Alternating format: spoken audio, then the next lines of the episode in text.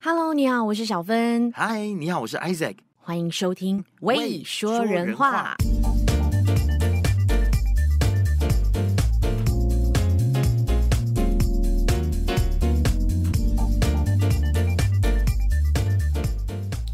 虽然这是一个心情起伏蛮大的一周，但是我觉得还蛮幸运的，嗯、我们还能够在《未说人话》录一个专访，来调试一下心情，有没有？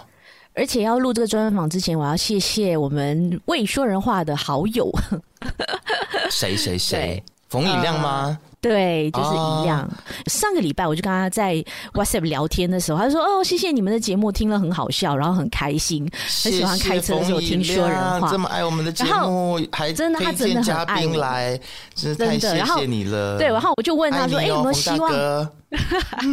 然后他我就问他说：“那你有没有希望听到我们访问谁？”他就立刻哦，就秒回陈永峰。我说：“哎、欸，这个名字很熟。”是谁？他说他是一位礼仪师，然后他就 send 他的这个 Facebook page 给我，就是一元生命礼仪公司，然后我就去看了一下，然后就立刻下决定说好，麻烦你给我他的联络，我要我要访问他。这样，我听成医院生命礼仪公司哦，是一元生命礼仪公司。医院，哎，医院一元，哎。这是故意的吗？我们今天来问问他了。好，我们欢迎我们今天的来宾陈永峰，耶、yeah!！Hello，欢迎你。Hello，Isaac，Hello，啊，小芬，你好，你好，非常非常开心能够让你来说人话。是是是，好的。你你你知道吗？其实啊，因为我的那个履历有放在台湾的一零四上面嘛，嗯，OK。然后最近几年呢，就会有很多的这种身后事相关的公司，哦，比如说什么龙岩生命啦。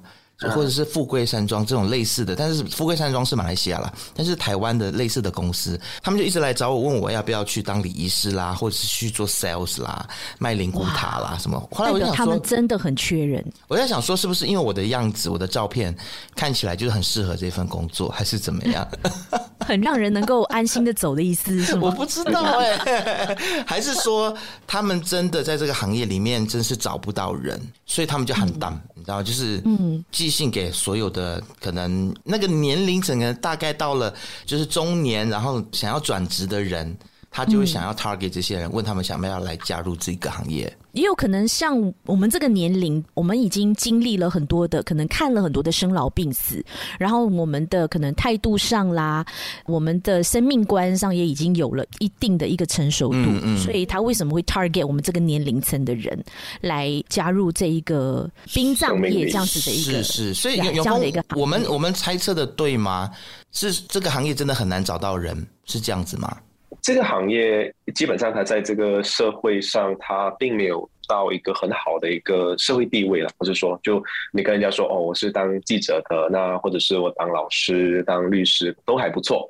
那当你说哦，记者没有啦，记者做殡葬业，做殡葬业的话，就其实比较糟。所以如果说回以前一点点的话，他基本上就是可能没有读到书啊，或者是可能身世不是太好啊，哦，甚至是可能一些被领养的啊，或者是呃更多的可能是黑帮哦，说他是由这样子的一些。啊、呃，人群先开始的，所以他无论是社会地位也好，可能在一些既定印象也好，他其实都不太好。所以他可是到了现在哦，殡葬业开始由集团去经营嘛，所以他整个的服务啊，整个企业化的一个关系，那他一直要吸纳年轻人哦，所以他他在近我觉得近十年二十年吧。呃，台湾这更早以前了，就大量的要需要更多的年轻人。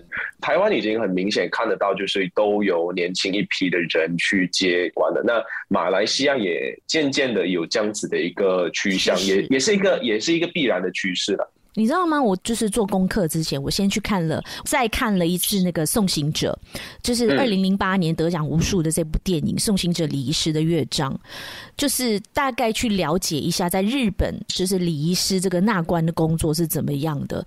其实，在日本当时也是这样子的一个情况。那个男主角他本身其实是一位大提琴的乐手，然后他是因为整个 band 整个乐团已经经营不下去了，倒掉了，他就失业嘛，然后就找工作，然后就看到了这个工作，然后当时呢，在这个征聘上面其实是写的非常的含糊的，就说是高薪聘请之类的，然后他去应征了，还没有聊几句，他就直接被 hire 了，就直接被聘请了，而且薪水非常非常的高，所以就透露出这个在日本或者是可能在很多亚洲国家啊，对于这个礼仪师这个工作是非常的缺乏，而且收入是很高的，因为没有人要做。嗯，我这点其实并没有。嗯，哦，在马来西亚并没有，并没有，并不是这样的情况。但是我我想，刚刚小芬她描述的这一段，其实我觉得你最想要问永峰的就是，那你当初为什么会进入这个行业？我我没有被骗了，我是 我也算是误，我也算是误打误撞的。就是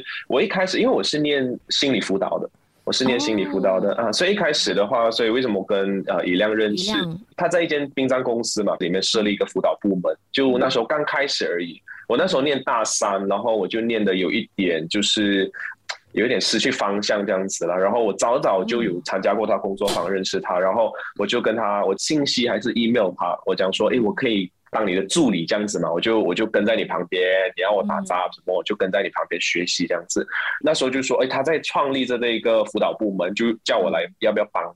我就说，哦，那好啊，好啊，我就过去了。我就休学一年，然后大概半年的时间在那边以实习生的身份呐。可是那时候也是草创的，哦，我是这样子才认识殡葬公司的。所以刚刚我有跟大家描述过我的家乡嘛，嗯，就是一个连交通灯都没有的地方哈。其实我根本从从小就不认识所谓的殡。殡葬业这样子，我是到了那一边过后，我才知道哦，原来殡葬业是这样子做的。所以那时候我们我的工作主要是负责就是去跟踪那个啊丧亲后的家属，以电话的陪伴的方式这样子嘛。可是我就发现，哎，我就知道了他们前线的工作，我就比较有兴趣。从他们一开始发生事情，然后就这样子去陪伴，一起解决问题，我觉得还蛮不错的。所以我在毕业过后呢，因为我那边实习过，他们认识我，就一直问我，哎，你们有没有兴趣要来加入做礼仪师这样子？我回来后也没有马上做，我就做了一段时间记者，也没有一段时间了，就几个月，嗯，然后就觉得，嗯，好，我还是回去做这样子，结果就一做就做了七年这样子，嗯。那回到你刚刚一开始你说你其实你的本科是念辅导的，心理辅导的，嗯，但你说你在第三年的时候就是到了一个迷失的一个阶段，谈谈为什么那？时候会觉得哎，很迷失，lost 呢？我我是一个很爱读书的人来的，其实啊、呃，以前就成绩还不错这样子。学霸？我没有啦，没有。就我我是双联生，就是一开始在新界念书，然后过去台湾的嘛。然后过去台湾过后，我就整个就很不适应，就是可能以前我们在新界的时候有很多很不错的老师，然后我们的我们的学习其实是很。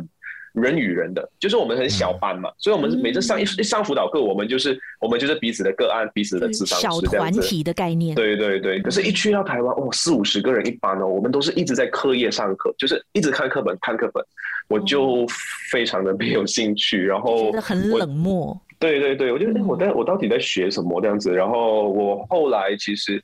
我觉得这个也是一个很好的地方，就是因为是师范大学嘛，它有很多的科系，我就因缘际会之下就考了很多其他的学，我就去中文系，然后我就去了美术系，然后我的大四基本上就在这两个系跑，就斜杠了一些其他东西，我觉得也对我的人生丰富了很多啊，丰富很多。然后上一些可能是有关诗的课啊，然后美术的时候我上陶艺课，我很 into 上陶艺课，我上了一年，我还想说我的。硕士，我要去念那个呃陶艺这样子。Seriously，、啊、其实永峰，你刚刚有说马来西亚在这个殡葬行业或礼仪师，他的社会地位也好，或者是收入来说，可能跟日本、台湾的状况不太一样嘛。嗯、可能那边收入可能就会比较高一些些。那是什么样子驱使你或推动你，就是继续的在这个行业里面坚持下来呢？嗯，我觉得那个感受是非常真实的，就是说，呃，我也做过其他工作，我做过辅导老师，我做过记者，包括还有其他的工作。那它带来的满足感，它很多可能是你跟同事之间的关系啊，或者是呃收入咯，是很很很主要的。但是从事礼仪师的这个过程哦，它带给你的满足感是。你骗不到人的哦，但那种那种感动、那种温暖哦，是可能我自己也比较是那一种人啊，就是好像哦，有有需要这样子的东西。所以当我在每次在陪伴家属去经历他整个过程，然后我觉得可能你你没办法去扭转说他从一个可能很悲伤的人，然后变成不悲伤，并不是这样子。但是嗯，在那一个过程里面，就因为你的出现，你的关系可以让他好好的去抒发他的哀伤也好，好好的去让他们的这个最后一层不留下遗憾的这个整个过程里面，我自己是非常有满足感的。我觉得这样子的工作真的不该属于就是所谓的被社会给遗忘的一群人啊！我觉得通过可能一些包装，或者是它整个的殡葬的文化的一个改变。哦我觉得是有很多年轻人会想要从事这样子的行业，然后在我创办艺员过后，也确实看到这样子的一个一个现象，也就是说，哎，我们把艺员包装成可能比较年轻化、比较现代化过后，其实我收到最多的 inquiry 啊，非常难过的说，就是有没有情人。而不是 哎，你们的服务什么什么什么这样子，所以你你会看到，其实他们他们是有航线。然后你问他为什么会有这样子的一个想法的话，那可能很多时候他会跟你说，他经历过谁谁谁的丧礼，然后他或者他看到有一些很好的东西，或者他看到有一些不好的东西，促使他想要去去做这样子的一个部分。所以，嗯，我觉得是一个这样子的原动力吧，就一直促使我到现在。嗯，其实我看了你的 Facebook 之后，我我就马上就跟以亮说，以亮，我好想认识这个议员的这个创办人，这个 designer 是谁，他们的设计师是谁？因为我觉得你们好像是，如果不知道看没有看到礼仪公司的话，只单单看你们艺园这家公司的你们的整个设计，整个的这个色调的选择，会觉得好像是一家室内设计公司，或者说设计的，你知道吗？就很喜欢，真的就很喜欢你们的整个。就是设计感，感觉很跟得上，很舒服，对对，很舒服，很日式，很简约，然后很多的植物。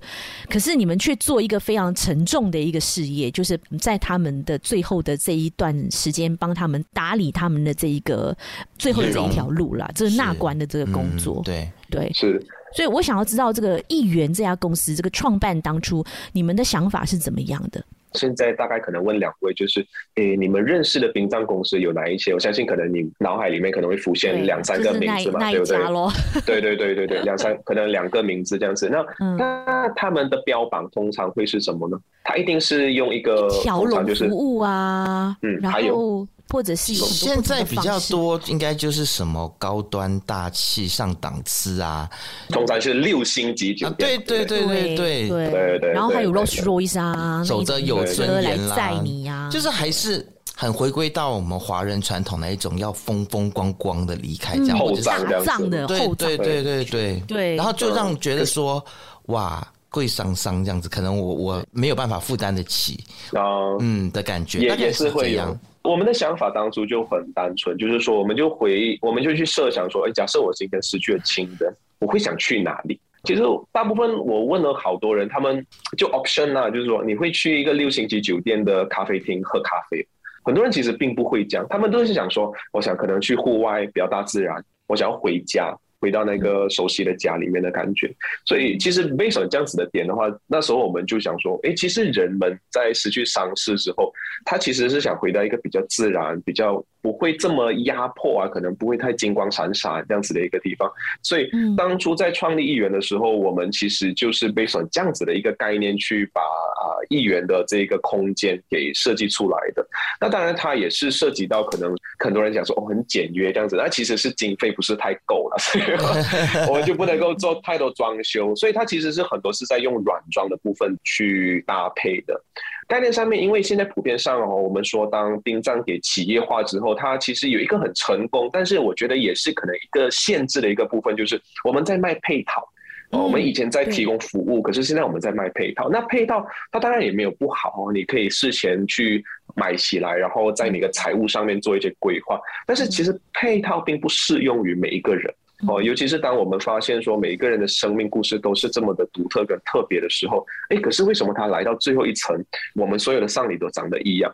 我曾经听过一个台湾的纸扎师，他就说他为什么会触发他要做这个纸扎？他是做非常精致的纸扎，好像他看到还是他去了梅艳芳的这个丧礼，哦，梅艳芳是一个这么的 fashion 的一个天后，天王巨星，对对，可是他的丧礼就是那一种，你知道吗？很古典，然后里面烧的这些纸扎礼物都是我们想象的那一种，就是你看过的那一种，他就觉得很难过诶，为什么他一个生前这么有追求的人，可是死后他并不是没有追求了，他其实应该说是没有选择。所以我自己会出发，促使我自己去踏进，就是我自己创办议员的话，其实也是这样子。在我后期，可能我比较熟悉整个殡葬的操作方式之后呢，我就开始就开始给高哦，你知道？就开始多会问家属，我就开始会多问，开始了解他们的故事。我开始会问，就是说，哎，你还想要怎么做？嗯，就除了我们 package 里面，你还想怎么做？然后你就会发现，哦，其实当你这样子的问题出去，然后可能你稍微给他们一些方向的时候，他们会回馈给你很多不一样的东西。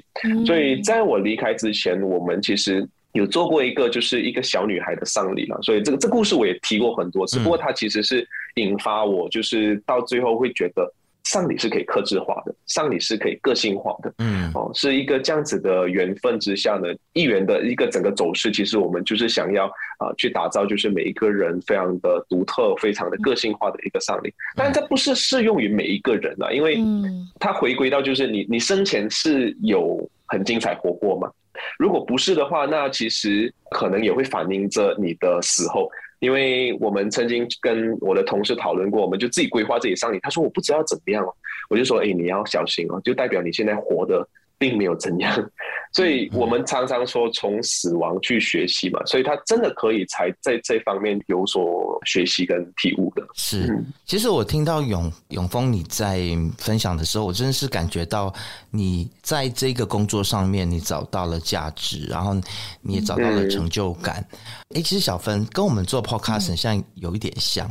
就是因为如果你说为了赚钱才做的话，那根本就做不下去啊！一开始就是失败了，一开始的定位就是错的。最近我不是有看到有人就是因为说赚不到钱，然后就停做嘛，就不做了。就是我觉得很可惜，因为你没有看到你做的事情对的价值、价值跟意义在哪里。如果你只是一直想要赚钱赚钱的话，那你就会很快会放弃。那所以我我我就想要回过头来问说，那做到现在为止。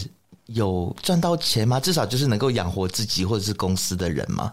养活是可以的，可是肯定是没有赚到钱。是有亏钱的状况吗？还是收支平衡？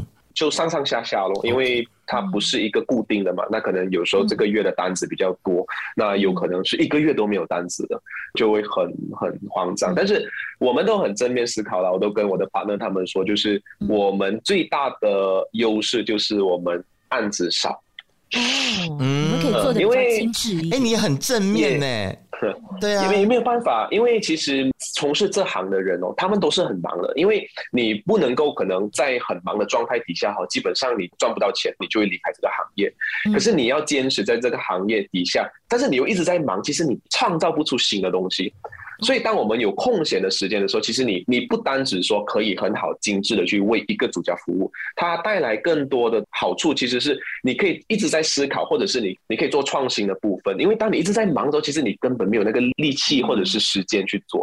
所以我都把这个东西当成是一个暂时的优势了。当然，你不能一直这样子啊，因为还是要回归到现实生活的。嗯，其实说到创新这件事情啦，所以我我想要问，就我本身来问啦，呃，我是告诉我所有的身边的亲朋好友的人，我说我希望我的葬礼不要有葬礼，我希望我我走的时候不需要大家坐在那一边，然后有一个人有一个 speech，然后有一个仪式这样子，我不要有那个仪式感。那如果说像我这样子的 case 的话，永丰你会怎么样来设计我的所谓的葬礼？嗯，其实还要需要了解更多了。你所谓不要有葬礼，你不要有棺材，你不要躺在那一边的意思吗？Exactly。然后我有签大体的捐赠，我希望说呀，我死了之后，就整个身体有用的器官就拿去捐赠给医学吧，来做研究吧，或者是就烧一烧，然后丢进大海就好啦，干嘛？所以，所以，但是我又如果又想要永丰打造我的这个 custom 我的葬礼，这种人的葬礼，你会怎么样来帮我设计？嗯，我我是这样子去理解葬礼的。那在我终极的一个想法里面，其实我希望葬礼是每一个人留给家人或者是你的爱人的最后一份礼物。这个东西是设计给你自己，然后你是留给他们的最后一份礼物，所以它必须去很回归到你想要怎样，然后你想带给他们怎样的感觉。可是刚才我在听小芬这样讲的话，可能别人的部分不是你很着重的部分，你想照顾好你自己，我想要怎样就怎样。那当然这样子也很好办啊，啊！但是我通常我就会希望说，嗯。难道没有一些人你想要去照顾的吗？因为为什么我们会有葬礼？它其实是回归到一个很现实的问题，就是说，当人去世的时候，哦，呃，我们跟他的关系，哦，那个感受了，对于活着的人，他会好像一下子切断掉。所以，一个葬礼，为什么以前的人摆这么久？哦，可能一个礼拜这样子，它其实是让你重新去学习你怎么跟一个死人的关系去 maintain，就是哦，这个人已经死了，可是我们的关系还在。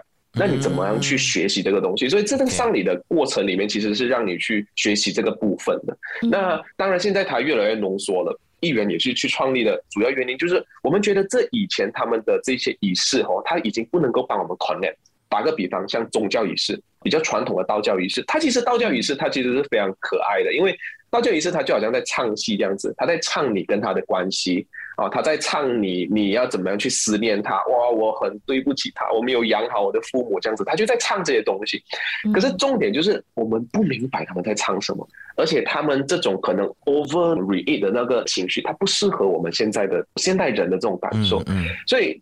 它不只是视觉上的一个变化罢了，它其实还是一种我们关系上、我们的表达上面的一种要去创造新的一个诠释。所以我觉得像小何刚刚说的也也非常有趣啦。收发也当然有很多人会有这样子的想法，因为他们就会跟我说。我不要这样麻烦哦，我烧了就算了的了。对，我很怕仪式感，嗯、我很怕给人家负担，说哦，来到这边我要怎么样做啊？我是不是要拜啊？那如果是我一些没有宗教的朋友是怎样啊？来到这边鞠个躬，然后坐在那边要跟别人攀谈，然后聊哦，小芬的生前怎么样？他是怎么死的？我就觉得哦，come on，我大概有听懂刚才永峰说的啦，就是说简单讲，就是葬礼其实它是给那些还在活着的人的。因为我们我们的观念一直就会觉得说，葬礼是做给是为了要送那个死的人走嘛，所以很多人就有这个心理负担，说如果我没有做到。光鲜亮丽的话，那走的人会不会觉得就不会送哎、欸？啊，对啊，很可怜啊，或他他会不高兴还是怎么样？但其实没有人送终啊。其实真的耶，丧礼是给那些留下来的人，因为可能我们我 I don't know，可能因为死的人他搞不好都不知道有这个丧礼的存在，Exactly，对不对？所以就是要给留下来的人有像对小芬你讲的对 closure。你可能觉得很洒脱，觉得说哦好，那我死了，那我就烧一烧，把我埋在树下，或者是把我丢进大海，骨灰就丢进大海，就觉得感觉上很像非常的洒脱。但是你忘记了那一些思念你的人、爱你的人，或者想要跟你有一些 connection 的人，他们怎么办？他们要去哪里找？你？去大海里面吗？还是？小芬的这个讲法其实是，嗯，小芬的讲法其实是很多，不只是年轻人，也有很多所谓的老人家的一个想法，就是他不要麻烦哈，不要麻烦后代，嗯，他很担心他的孩子在帮他操劳，很担心他们哇要请假，对对。对，但是其实我们真的忽视了，就是作为子女也好，作为他的爱人的一个关系，其实他们真的想要一点麻烦。嗯，他们真的想要去想要做一些什么，对不对？最后的一个情感的一个负担，这样子。是是是，当然这个东西它是一个很家族的，你所以他他不能够就是说那一个死的人自己决定好所有事情，哦，就好像你必须跟你的爱人去讨论。你想要怎么死？其实就像你讲，你可能都不知道了。知道了，你没有意识。对，你可能都、嗯、你都没有意识了。但是那一个人在留在那个，那个才是真的在受苦的人，那个就是在很痛的人。所以你跟他的沟通其实很很有趣的。好像我我就我就一心想着哦，我一定要做到，你知道吗？让所有人在现场要哭，然后哇，我一定要叫我的太太出来啊！我还没有结婚啊，我就叫我女朋友说哦，你我当然你出来讲话，千万不要。我一句话都不要讲，他讲，我要听别人讲，他讲，可是我不要讲话。诶，我我我问了，我才知道，诶，因为他讲说他他一定哭了，他哭了就没办法讲。嗯所以东西他必须去沟通，然后也因为这样子，其实他可以让你们，你知道吗？你跟你的很亲的人在讨论死亡的时候，其实你们的那一个气氛也好，你们那个关系啊，他会去到很很 deep 的嘞，嗯，真的很认真的在讲的。如果真的我有一天走了，还是怎么样？因为我经常会讲的，因为一碰到年轻的个案的时候，就想到我碰过一个哦，一个太太，她才四十多岁，她就很依靠这一个男人，她男她老公是一个很事业有成、很顾家的人。可是就因为摩托车意外走，然后这个太太就是连交电费单啊、打油啊都不会，不会哦，都不会，而且她已经常年没有跟外界联系了，她就这依附着这个这个先生。所以他一下子断一根柱，可是那根柱就是他唯一的柱子，嗯，就就他的生命的全部了，嗯、对，就倒塌了。但是你也可以看到人的一个韧性啊，其实真的倒塌哈，他还是可以从废墟里面拨一拨，然后他又可以站起来。了。所以永永丰，其实你真的看起来很年轻哎，你大概二十几、三十出头而已嘛。哦，三十二，三十二岁。那你在这个年纪就看了这么多。生离死别，生离死别，对，特别是死别的部分啦，嗯、就是会不会也让你变成一个可能比较豁达一点的人，或者觉得说啊，老子真的是看了很多了，没有，会改变你的生命，生命当中一些阿里不达的困难，对我来讲啊，无所谓，无所谓，都是浮云啊，浮云，没这么厉害了，没这么厉害，我还是非常的那个世俗，哦，我还是非常世俗，只是当你真的认真在。考虑一些可能在你生命里面的大方向的时候了，可能我觉得会比较准确。我所谓比较准确，就是我知道在你生命的时候，你必须去问自己，这个东西你会不会有遗憾？就像我在创业的时候，其实也是这样子的，因为我我的生活很稳定，之前是非常好的一个生活，是非常稳定，也也在做这算是我喜欢的东西嘛。创业的话，其实它就是一个很大的危机，一个很大的一个挑战，risky。但是我我就问回我自己，如果我这样子再过一生哈，我死的时候，我一定不甘愿的，我一定很不甘愿。有意思。但是嗯，但是如果我做这个东西，我失败了哈，我觉得也 OK 的，就是。我应该不会饿死啦，我失败了，我顶多就可能再找其他工作再打工哦，还再怎样哦。那那但是我就不会抱着那种就是，哎，为什么当时我不 try 一下？我就我就不想以后老的时候啊，如果想当年我怎样怎样怎样这样子 啊，我就我就很怕怕这样子。然后当然，特别是跟家人啊，像我自己是沙巴人嘛，然后你回到去，喂，很多朋友的嘛，对不对？那回到去你就很想跟朋友见面，但是大家会避忌吗？诶。还好是不会啦，那当然，B G 也有 B G 的故事啦。就我第一年的新年哈，我新年要值班哦，在西马工作，然后那时候就团年饭，我就去我女朋友家吃饭了。结果她的爸爸妈妈就不是很开心，就想要我就是先洗个手、洗个脚才进去这样子。Oh my god！嗯嗯，他们是很传统的福建人，所以是非常情有可原的，是非常能够容易理解的。但是你的感觉还是。哎，还是哪里会受伤啊？我跑，就我因为我年少的时候还有接案子嘛，就我还这样子可怜去帮人家接案子，然后那边也很担当的，非常担当。但是后来就很好，他们很了解我的行业，然后就没有了这一个隔阂，所以我觉得是可以改变的，即便是这么传统的老人家。那你靠什么来改变他们对于殡葬行业的这种既定印象呢？觉得哦，好像脏，然后就是很污秽、很担当这样子。好像我女朋友就会经常跟他讲我在做的事情，好像好像在做一个女朋友成为一个桥梁啦，呃、跟他们沟通。对对对对，肯定肯定肯定，单靠我的话其实是我觉得很难的，一定是有一个很重要的人，他们很疼爱的女儿。哎，为什么这个女儿一直会跟这个这样这样肮脏的人在一起这样子？因为他帅喽，他怎么 帅这么好看？他就跟他解释，然后当然也有很多的故事，因为我很喜欢跟我女朋友分享我在做案子时候的故事，是，所以他也他也是喜欢分享的人，他就会跟他的父母去讲，然后。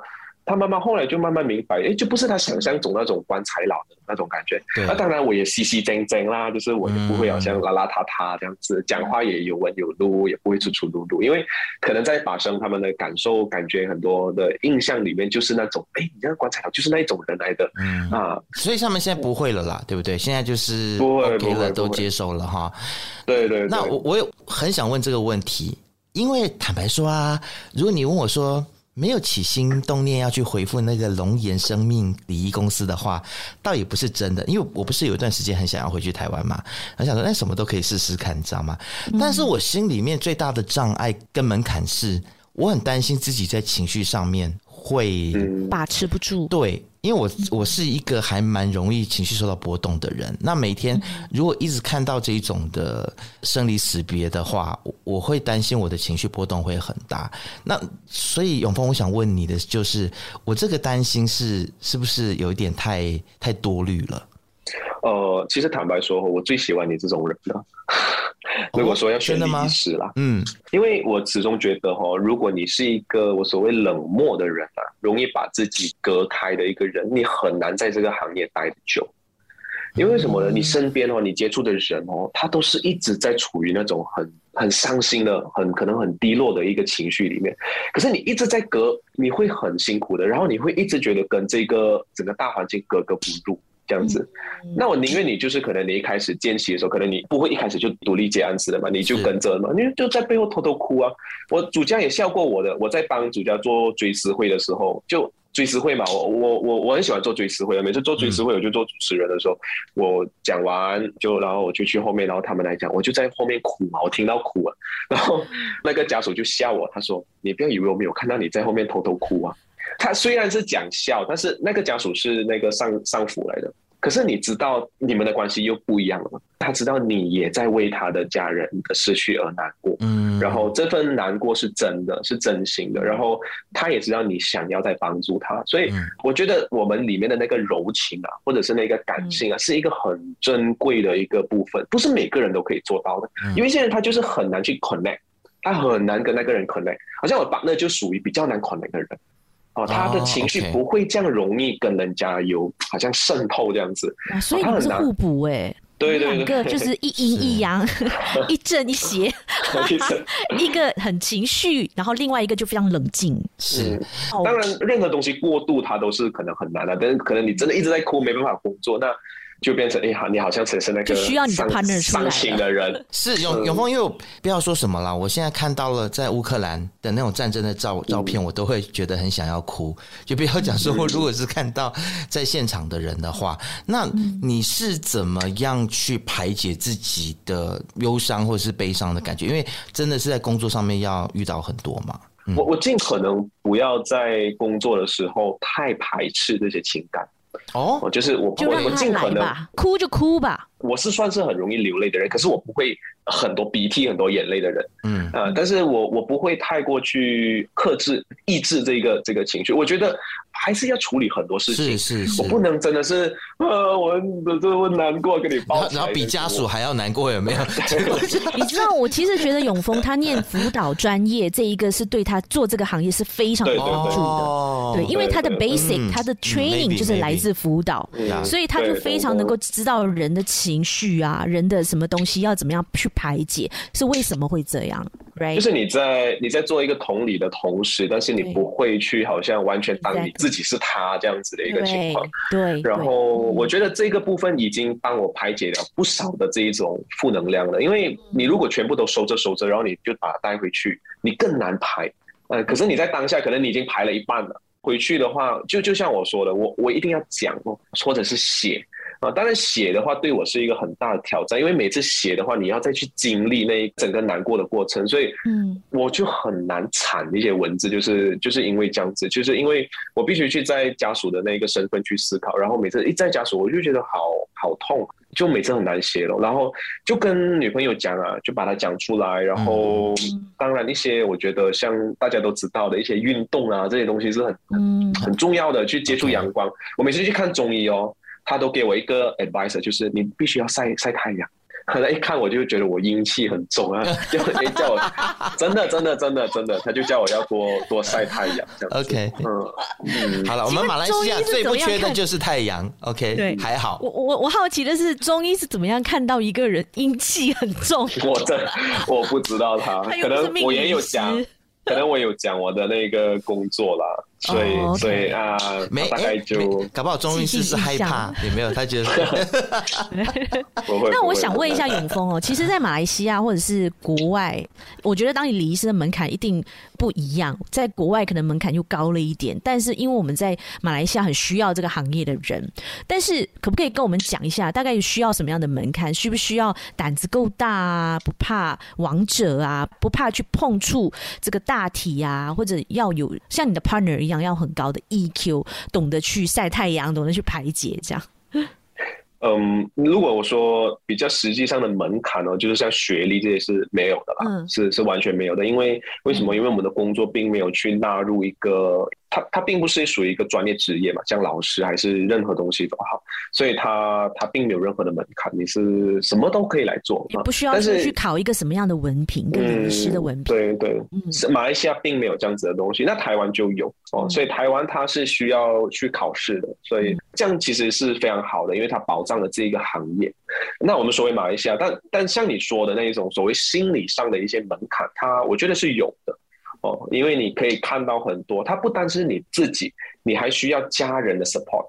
哦，因为你做这个行业的时候，你刚开始你一定不太适应的，因为要你一直要接触死人哦，你几不怕都好了。像我自己哦，我我也不怕的，因为我我在我在做礼仪师之前，我就是在做记者嘛，记者我就是跑意外，我也是经常去停时间。哦，啊，对对对，所以它就是一个呃，好像命中注定这样子吧。Anyway，就好像我我刚开始接触尸体的时候，我我也不 OK 啊，就是我摸我看我没有问题。但是有一次哦，那个尸体的手，通常他们这样会放这样子的嘛，啊，那个手在胸前或肚子上。这样子，对对对，他就松了，他就这样这样掉下来，啪，这样子吓死我，就一个小小动作罢了，就是我我转个头嘛，然后他手这样一跌下来，啪，这样子。当下你的你的感觉是什么？就他活起来了。对对对对对，所以不要讲完全不怕，这还是会怕的。嗯，我记得那时候公司哈，我们那个 thumbprint 它是绿色的嘛。那个光是绿色，然后有一次对那个灯对，然后有一次半夜我就回去，然后值班嘛，就接到 call，然后就进办公室了，因为它是玻璃的，然后那个光就在那一边，然后一转，我就看到那个绿色，然后自己的倒影，然后绿绿绿的，也吓了，就就冷了一下，然后你很胆小哎，是，所以 可是我不怕的，我就每我都我都跟人家讲我不怕，可是你知道吗？你很容易自己吓自己，还是会有一点怕，所以想想回的就是你还是会有这种压力的。可是你想想象哦，你你当然有这个压力，可是你想要克服，可是你一回到家哦，特别是可能是你的 partner，嗯，你今天有没有做 case 哦？你有没有死人啊？你就不，不要碰我，你的另外一半，你先去他讲这样的话，对对对，或者是你家人，我听过的就是他们不要跟他同桌吃饭，嗯，有去到这样严重了，因为他也很叛逆，他他家人不给他硬要去。所以他其实是很双方的，你自己可以接受，然后你家人也不要这么排斥哦，那你可能可以在这一行走远。要不然就是另外一个情况，就是说来上班两三天，因为你生病了，嗯、一生病，然后家人那边就惨了，哇、哦，不可以呀、啊，这个东西你冲啊，你的病卡到音啦，卡到音啦，对对对对对，然后他就做不久。嗯，所以很多他其实来上班两三天，有一点小车祸啊，生病啊，可能一天他就呃离开了这样子。对，所以嗯，我觉得这个东西也是我们做殡葬业的一个责任。我们怎么去让大众去认识这个行业，其实是非常重要的。哦，那它也有助于说，让我们招到更多人，或者是让这些人可以做得更久这样子。我我觉得大家不要去排斥另外一半从事这个行业啦，因为尸体谁不是每天都在碰呢？你每天吃的鸡猪。牛羊都是都是尸体呀、啊，那我我也可以讲说、啊、哦，你今天吃了鸡，不要来靠近我，因为你接触尸体。What？两位都是素食吗？没有，我不是，我，我不是有脚的。我 我，我呀，我常常都有在吃尸体，所以。但是 但是我对，没错。但是永峰，我想要问的是，在疫情发生这一两年，我相信从事这个行业肯定是更加遭到身边的人或家人、亲人、爱人避讳吧？会不会觉得说啊，你干脆不要做吧？在疫情期间，你知道你带什么回来，或你接触到什么人，万一你染疫了吼，啊，你是加麻烦的啦？会不会有这样子很多这样的被嫌弃？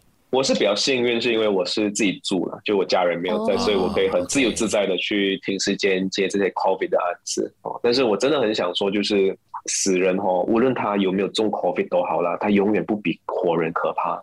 就好像以前没有 COVID 的时候，人家问我死人可怕吗？我讲活人更可怕。你看到活人在争家产的时候，你看到活人因为可能啊，突然跑来一个小三。对，或者是或者是发动战争，这些难道不是活人做的事情吗？你很会看花，王仁杰，对不对？回到真的啊，活人真的比较可怕啊。是，回到 COVID 其实也是的。其实我我不太敢讲这么大声这个东西，因为它并没有很明确的证实。就是其实活人的尸体，它传染率其实是非常的。因为那世界卫生组织哈，他们都其实有发一个，他们发了，然后过后没有再 update 了。他们是说尸体不会传。当然也有一些案子讲说尸体会穿呃这个，但是为什么无论如何它都没有比活体这么夸张的啦。但为什么我们的卫生官员就是说，哇，如果是 COVID 的话呢，一定要立刻包扎，然后所有的人都要穿 PPE，然后家属不能接近，不能帮他呃洗身体、换衣服，然后立刻土葬或立刻烧掉。因为大家对于这个病毒认识还不够啊，你自己想，才两年的时间嘛。所以大家就是尽量看怎么样能够防堵它，就防堵它，是是，是没有错的。因为就是在没有 COVID 之前，我们都是觉得尸体肮脏，我们觉得尸体会传染疾病，我们觉得尸体就是很容易会把细菌传给的，我们都会这样子去觉得的。但是你不知道，其实那些细菌在活体是最好生存。它并不是在尸体，也是世界卫生组织已经表明了，就是除非是好像很大规模的尸体摆在一起，它会产生可能像是一些叫什么瘟疫、呃、传染病。对对对，但是其实尸体是没有这样子的一个问题的，就是好像刚才 Isaac 讲的鸡啊、猪啊这样子，你并不会因为这个东西死了哇，你还煮来吃还是什么？其实尸体它并没有我们想象这样子哦，很多 bacteria，它就是臭。它可能会臭，嗯，嗯，它可能就是会肮脏，有一些小便啊、大便啊，或者是血液，但是它并不危险，所以这这也是我一直很想去跟大家表达。为这个当然它它涉及到很多了，就是不能说完全没有传染性，可能它有一些很危险的疾病。我们私底下跟永峰聊了，就是接触过死状最惨烈的尸体。永峰，你要不要再讲一次？刚刚那个老人家，你是发现他的时候是怎么样？因为他其实他是有家人的，只是说我也不懂是什么原因，但是他就是选择自己一个人住，家人可能两三天才来送菜给他，他就自己煮来吃。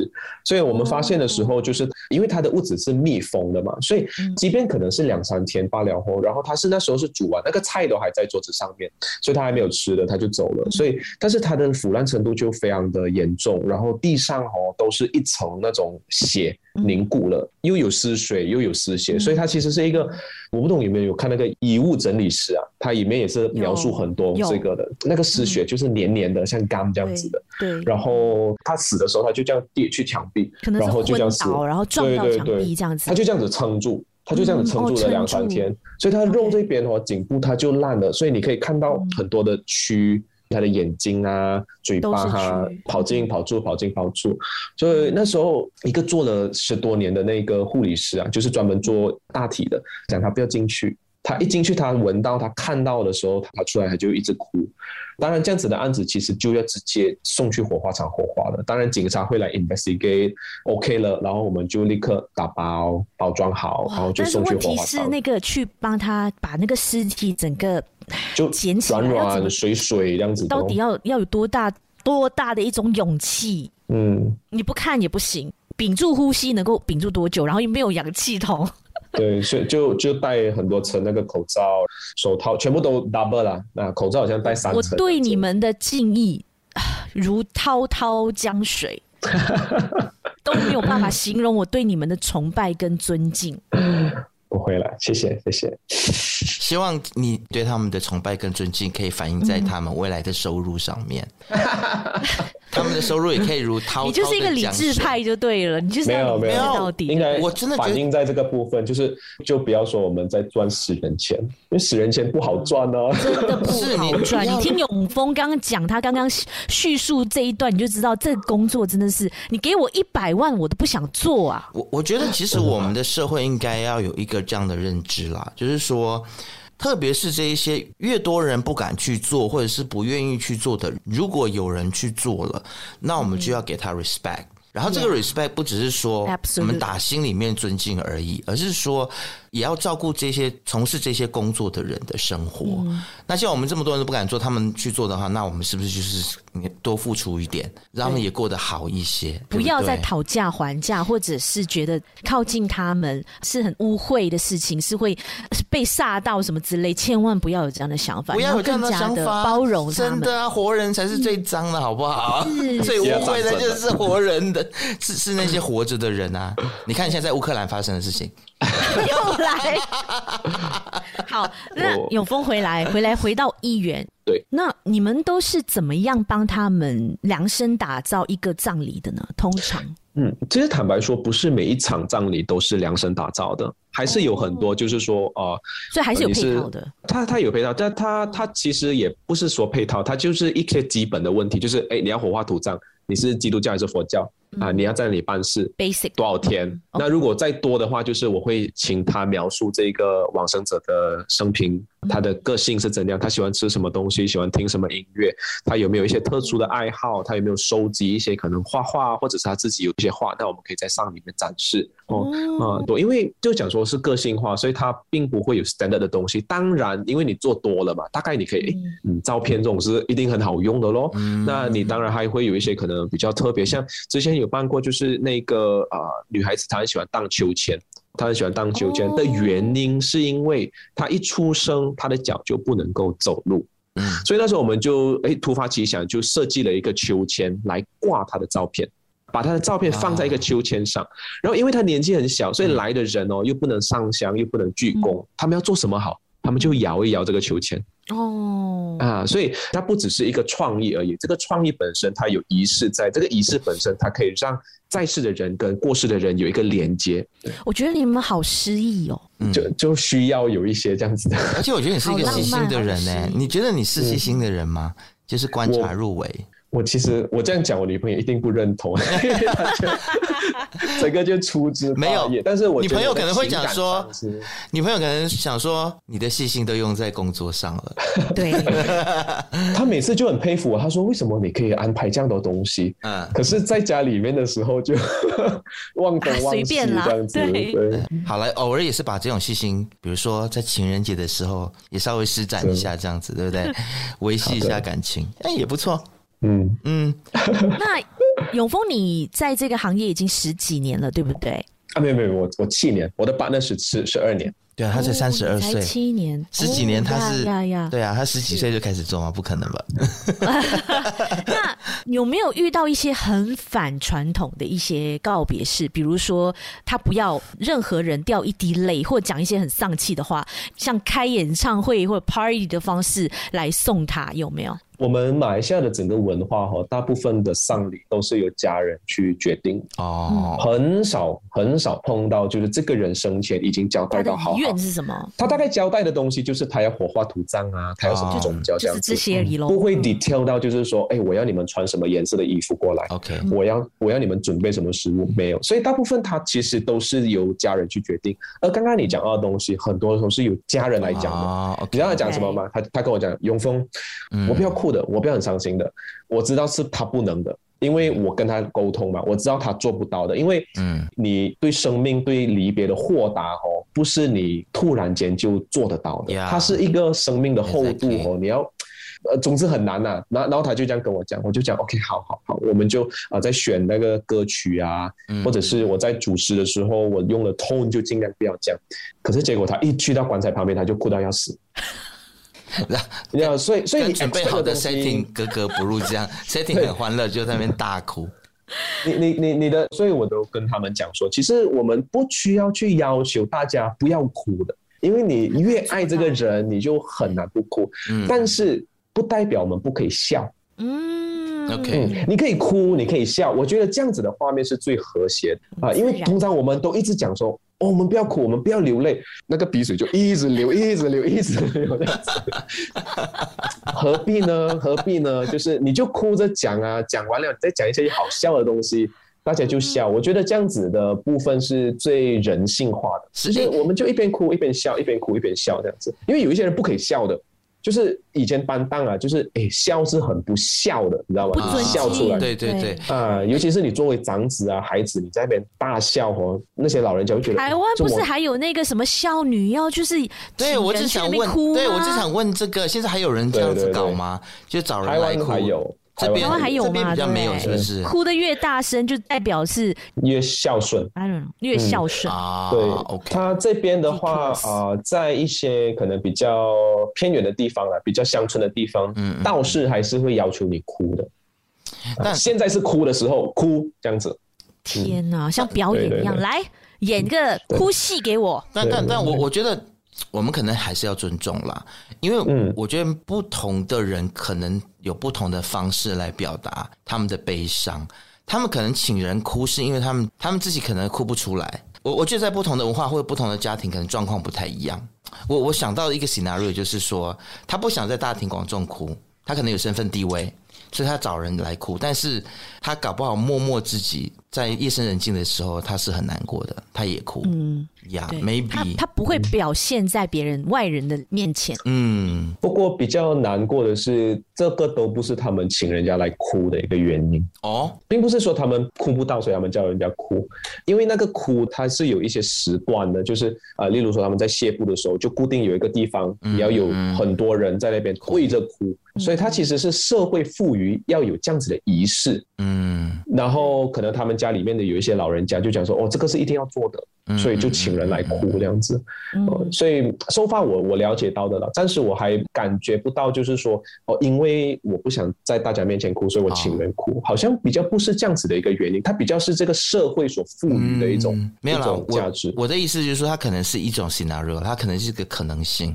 那或许也有一些可能是因为就是传统文化的关系嘛。那每个人表达悲伤的方式不太一样，或是每个人想象中的丧礼不太一样，我觉得。就是给予尊重了。那他们如果是要这样办的话，虽然我们看起来有点有趣呢，就觉得呃叫人家来哭，我们可能不太理解。嗯、但是，哎，这个世界上我们不理解的事情太多了，我是这么觉得了。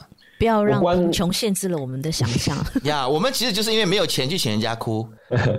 没有啦，我我关心的东西比较是说，是他们其实并没有去想这个事情。嗯，就是他们在生前的时候并没有去想这件事情。哦 okay、这个事情是当事情发生的时候，姨妈姑直接跟你讲说：“哎，要请人，好，我们就请。啊，要做这个，哦，我们就做。嗯”然后做出来的东西，其实连他自己都觉得，哎，为什么要做这些事情？不知道为什么？对，是因为我们太少去讨论这个东西，我们太少去讨论这个东西，所以教育就是其实像我的身份哦，其实他有一点像医生。今天你来看医生哦。那你讲你什么不舒服，我开什么药，你基本上就吃什么药，对不对？嗯，你你不会去反抗。如果这个医生是没有 ethic 的，他是没有伦理在背后支撑的，那他就可以为所欲为。所以其实作为礼仪师也是这样子。那其实他需要有一些伦理去规范，不然的话，我我随便啊，我卖你这个东西，我说呃，Isaac 啊，这个杯啊，嗯，你要你要你要做啊，不然的话，你妈妈在地下没有水喝，她没有杯装水，嗯嗯，啊，你很不孝啊。然后这个杯两千块。他这个就就是用别人的孝心以及恐惧绑架你，就就没有伦理，就他就没有一个伦理。嗯，但甚至有一些他真心觉得这个杯是可以帮到他的，也有。嗯，所以永峰讲的这个比喻，就让我想到了多年前我去参加一个葬礼，就遇到了一些殡葬业者，他们就在那边聊天，然后我就给博，你知道，就在那边偷听。他就跟你讲，哎、欸，你知道吗？那时候啊，那个客人他不是说他要海葬吗？就是尸体烧了烧，就是把它丢进海这样子，冷对不对？结果呢？对，你怎么知道？结果呢？他的家人第二天就打电话来哭诉说，哎、欸，拜托，可以帮我再办一次的葬礼，因为我一直梦到他，这几天他走了之后，我一直梦到他，托梦给我说他在海里很冷，他没有衣服穿，嗯、要我烧衣服给他。这这些故事我听完了之后，我就觉得他是演给我听吗？嗯，怎么说呢？我们会，我们很容易会觉得哦，当我们去不要去阻止海葬的时候，全世界人都会海葬。它其实就有一点像，当你认同同性恋的时候，你会觉得全世界人都会变同性恋这样的一个一个一个一个感觉。人比喻是对，其实其实并不会的。我都觉得哦，你把那个那个尸体放在那个地箱，给它这样装着，不可怕吗？也很可怕的。对啊，它也会烂啊，它有很多蛆啊，在上面爬来爬去啊。对对。那是不是要托梦给你，帮我烧掉它？嗯，只是因为你做海葬那个收费很少嘛，是不是？里面有卖一块地这样子建墓碑，他会找出一些理由啦，就是说哇，没有地方拜。但是我不是去反对这些，我是很我是很认同祭祀的。哦，我觉得祭祀是一种很有仪式感的东西，它可以凝聚一个家人的。哦，但是并不代表海葬的就不能祭祀。嗯，哦，呃，当然我也不是说每我就鼓励每个人都去海葬，也不是。哦，每个人都有不同的需求嘛。哦，你要骨灰位，呢，但是我觉得不必要去刻意去秒黑这个海葬啦，就是哦会冷啦，哦尸体会等下怎样啦。一堆啦，我听过，就是很多这些因素也是会影响到家属的，所以有一些家属哦，他他会跟我说，他想海葬，可是他好像不是很肯定，哦，我就很怕了的，我就会要很小心处理的，因为 你都怎么？他海葬了，我拿不回来，你知道吗？对，因为你我就你海葬一部分，然后一部分留起来，一旦家人有什么什么样的反应的话，你再怎么处理？我有你不要玩这个，等下他跟你讲说，我看到我妈妈下半身没有了，这样子，你更死啊！而且留那一部分谁要去切？你去切吗？没有啊，你是收骨灰的时候，你就一半分一个哦，然后另外。一半分另外一个哦，对，我们是说骨灰一半 一半，因为 not sure 嘛，you're not sure，so 你一半就拿去撒海，另外一半你们想清楚了，我们一般上我们会叫他先先放着啦，就是说可能放在庙也好啊，或者是比较有经济能力，他就可以先买一个位置，没关系啊，就放放着先先放着。收发是没有了，所以你可以选很便宜的物质，这样子先买这一个放着。那日后你觉得这个东西很 confirm 了，你要杀海，那我们才去做。哦，要不然真的很头痛。真的是你跟我讲说要拿回来，我不知道要去哪里帮你找那个灰回来。永丰，永丰，其实，嗯，你做这个行业这么久了哈，你会不会觉得说，其实我们华人应该要再更多的去讨论生死这件事情？嗯，我们讲的很少，这就是以亮一直在做的啊。嗯，嗯生命教育是啊，是啊，非常非常需要，我觉得，嗯嗯，就是唯独我们能够去更正确的看待生死，才能够可能更不害怕他的到来，或者是说为家人去，谁不怕死都怕死吧？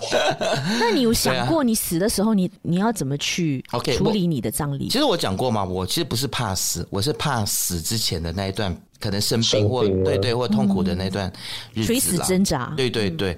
如果是真的是可以很 fresh 的死的话，像刚才永峰讲的，你这样被车撞一撞什么啊，那种还不错，就是不用太痛，或者是说你知道吗？就是在睡梦中这样子离开。哦，那是最好的。我觉得我以前也是这样觉得的。哦，是吗？可是后来我觉得癌症也蛮好的。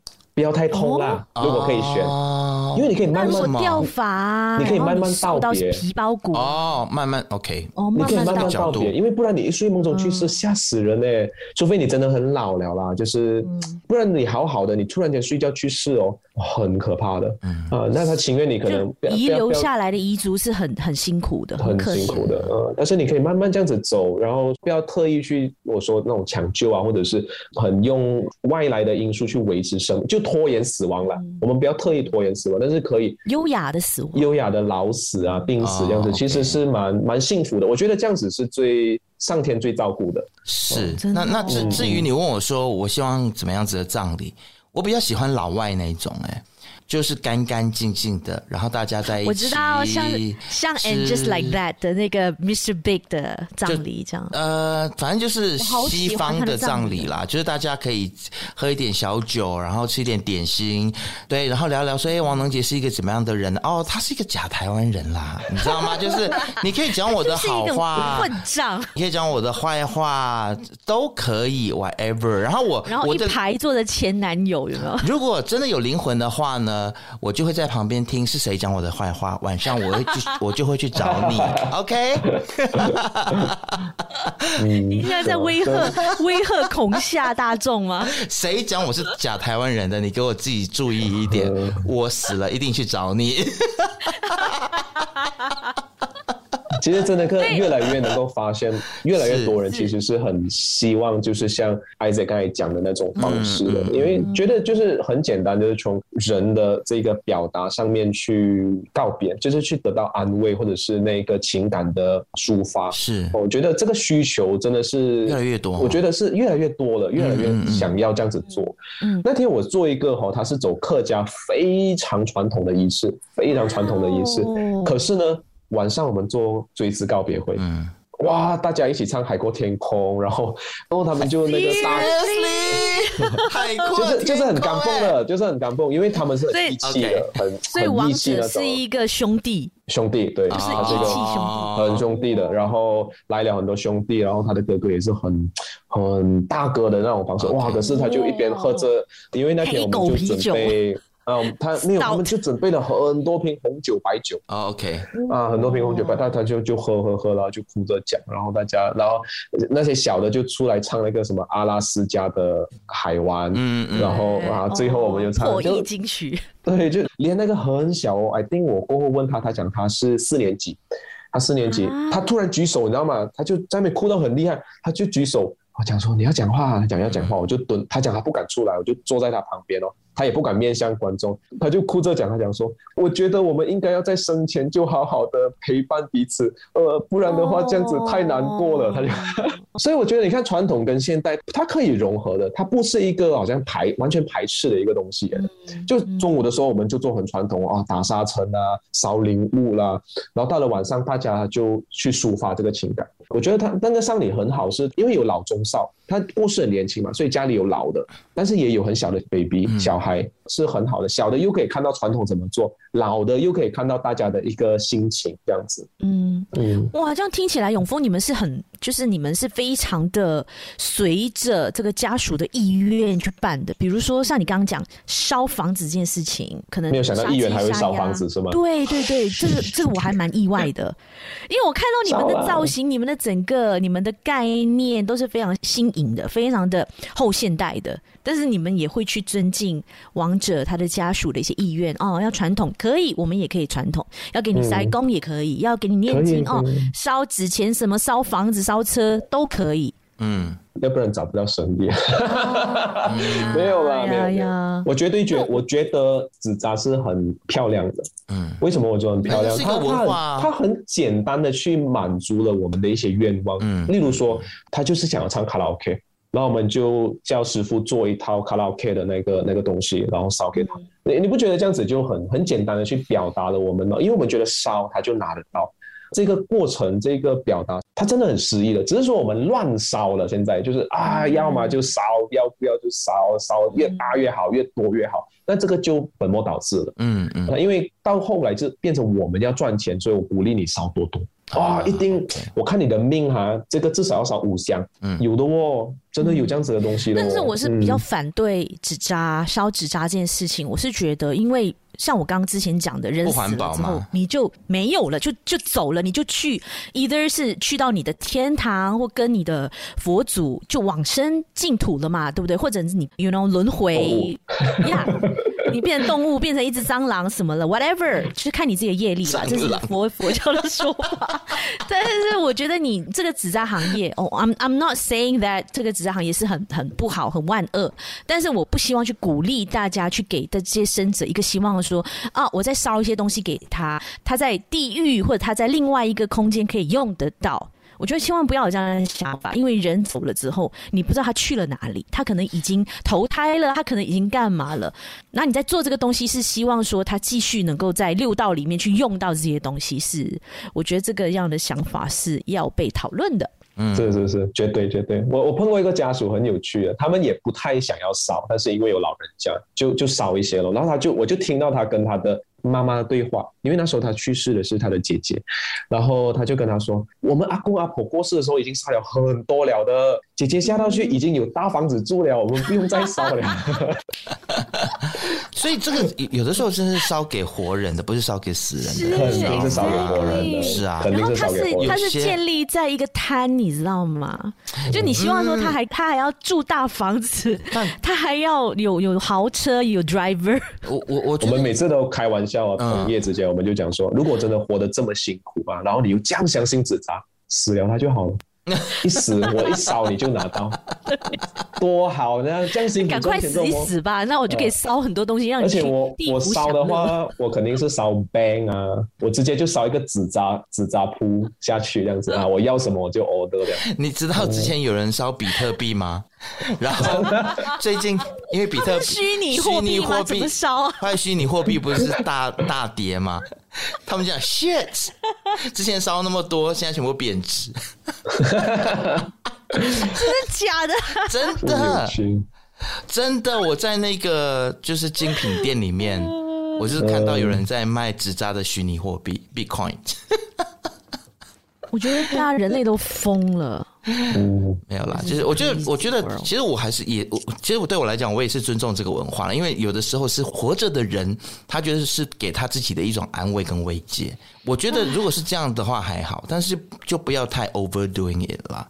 嗯，对，嗯、今天很开心跟永峰聊了这么多，让我对。其实我们的问题没有问完吧？对啊，也没有照问。所以我觉得呀，今天跟永峰聊完之后，就让我觉得说。Maybe 我除了退休之后除了去种菜之外，或许也可以考虑一下这个行业。你种菜算了啦。哎、欸，不要看不起我，我还是可以种菜。我白天种菜，晚上去做礼仪，不可以吗？哎、欸，其实其实其实我觉得可以，我觉得你很适合。我最想就是找你们吼来做那个追思会的主持。我每次这种啊半桶水的去做主持就很尴尬。哎，追追思会的主持要怎么做？我们不行，是不是要先了解这个王者的生平啊？然后我会笑出来，我真的我会我会在人家追思会里面搞笑。其实人家可能就喜欢你这种主持人呢。你说你这么爱哭，你一定哭惨了。我跟你说，但是我只要一主持，我就想要搞笑。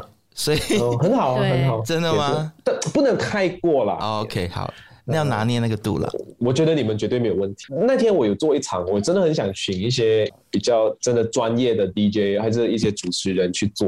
嗯，因为我自己做，你需要我们怎么做？就串场了，就整个场就交给你们，就开始说 OK。现在啊、呃，我们是来参加某某某的葬礼，然后我希望大家注意这些以下事项，然后等一下大家要上来讲话的话，让我知道，就这样子而已吗？通常啦，我们做追思会，我们一定会有几个人选，嗯、一定要有至少你知道，可能你手上有四个人一定出来，哦、一定要讲话的啊。就是他老婆、他孩子、他的他的老板，从他们从他们开始，啊、然后后面再做邀请了。那当然，我觉得一个可能能够。